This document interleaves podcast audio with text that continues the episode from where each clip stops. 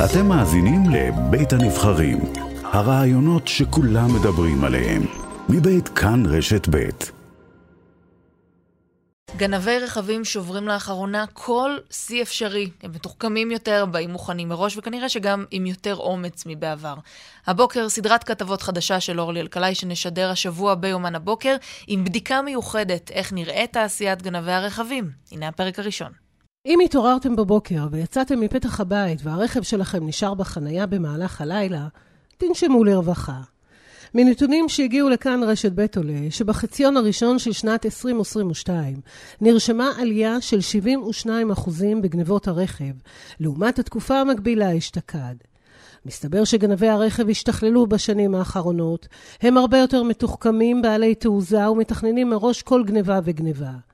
יעדי הגניבה השתנו והמכוניות הנגנבות המובאות לשטחים, חלקן נמכרות לתושבי השטחים שהזמינו מראש את הרכב הרצוי להם, וחלקן למשחטות הרכב לחלקי חילוף, שגם אותם הזמינו מראש, בדרך כלל אלו הם בעלי המוסכים משטחי ישראל. במשטרה נאבקים בחוליות גנבי הרכב בכל הארץ, וכך זה נשמע השבוע בכביש 4 בזמן אמת. ניידות אני אחריו הוא לא עוצר.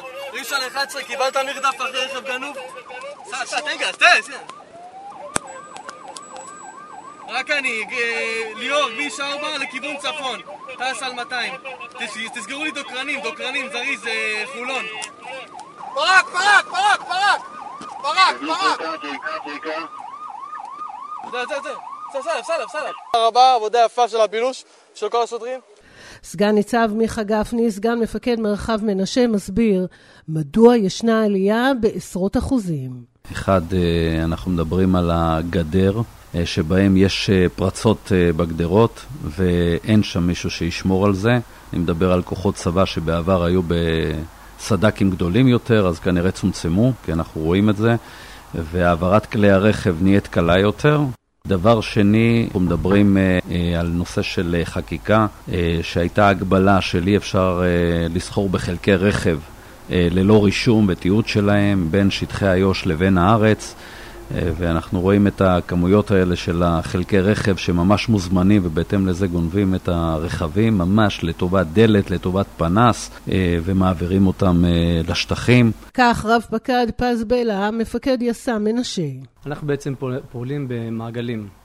מעגל ראשון, מפעילים את התחנות ומחסומים כאלה ואחרים. במעגל השני, אנחנו עובדים באמצעים טכנולוגיים כאלה ואחרים, כדי בעצם לנסות לזהות את המבצעים דפוס פעולה, קום העברת הרכב לכאן או לשם, אם זה גדר, אם זה מחסומים, אם זה בכלל נשאר בארץ אה, לכיוון הפזורה אה, ומקומות אחרים. אחרי שבעצם אנחנו מאפיינים ואנחנו בעצם מבינים מי החוליה, אנחנו עובדים אופרטיבית ואנחנו מתחקים אחריהם, לא משנה לאן הם ילכו. גם אם החוליה הזאת אה, גנבה אה, רכב בגזרת מרחב מנשה. אנחנו נעקוב אחריהם ואנחנו נתפוס אותם בכל מש... מקום אשר יהיו. סוף השבוע בוואדי עארה, תפיסת גנב רכב אחד מתוך חברי חוליה, שנתפס על ידי השניים בשוטריהם, לא לפני שניגח שתי ניידות משטרה, כשניסה להימלט מידי השוטרים. חיובי, זה, היונדאי בסדר, אנחנו מחפשים את המוביל עכשיו.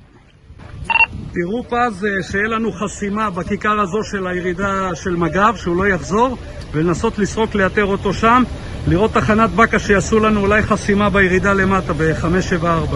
חוליות הגנבים ממומנות על ידי ארגוני הפשיעה, הם מורכבים מכמה בעלי תפקידים. לכל אחד מחברי החוליה יש תפקיד וייעוד מוגדר. סגן ניצב מיכה גפני מסביר. שיש מישהו שדורש את הרכבים האלה והוא מפעיל מעין קבלני משנה שמדובר שם על אנשים אה, עם יכולת אה, לתכנת מחשבי רכב בהתאם לסוג הרכב שנדרש, שכפול של מפתחות, שכל זה נעשה בשטחים.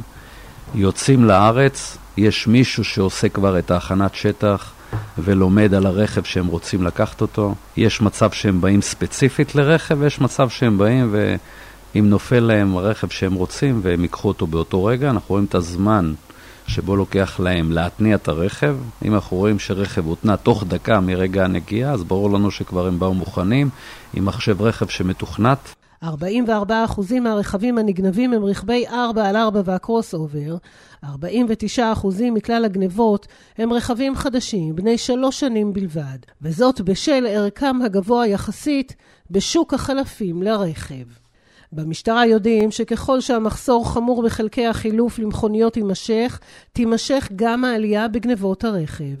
ומתברר שהעברת המכוניות דרך המחסומים השונים בשטחי ישראל לערים הסמוכות בשטחי הרשות הפלסטינית זו נסיעה קצרה, והרכב שלך כבר עבר לבעלותו של תושב השטחים. ומחר בסדרת הכתבות על מכת הגנבות של כלי הרכב, כיצד ניתן להגן על הרכב ולהקשות על הגנבים, ומה האזור בארץ המועדף לגנבת רכבים.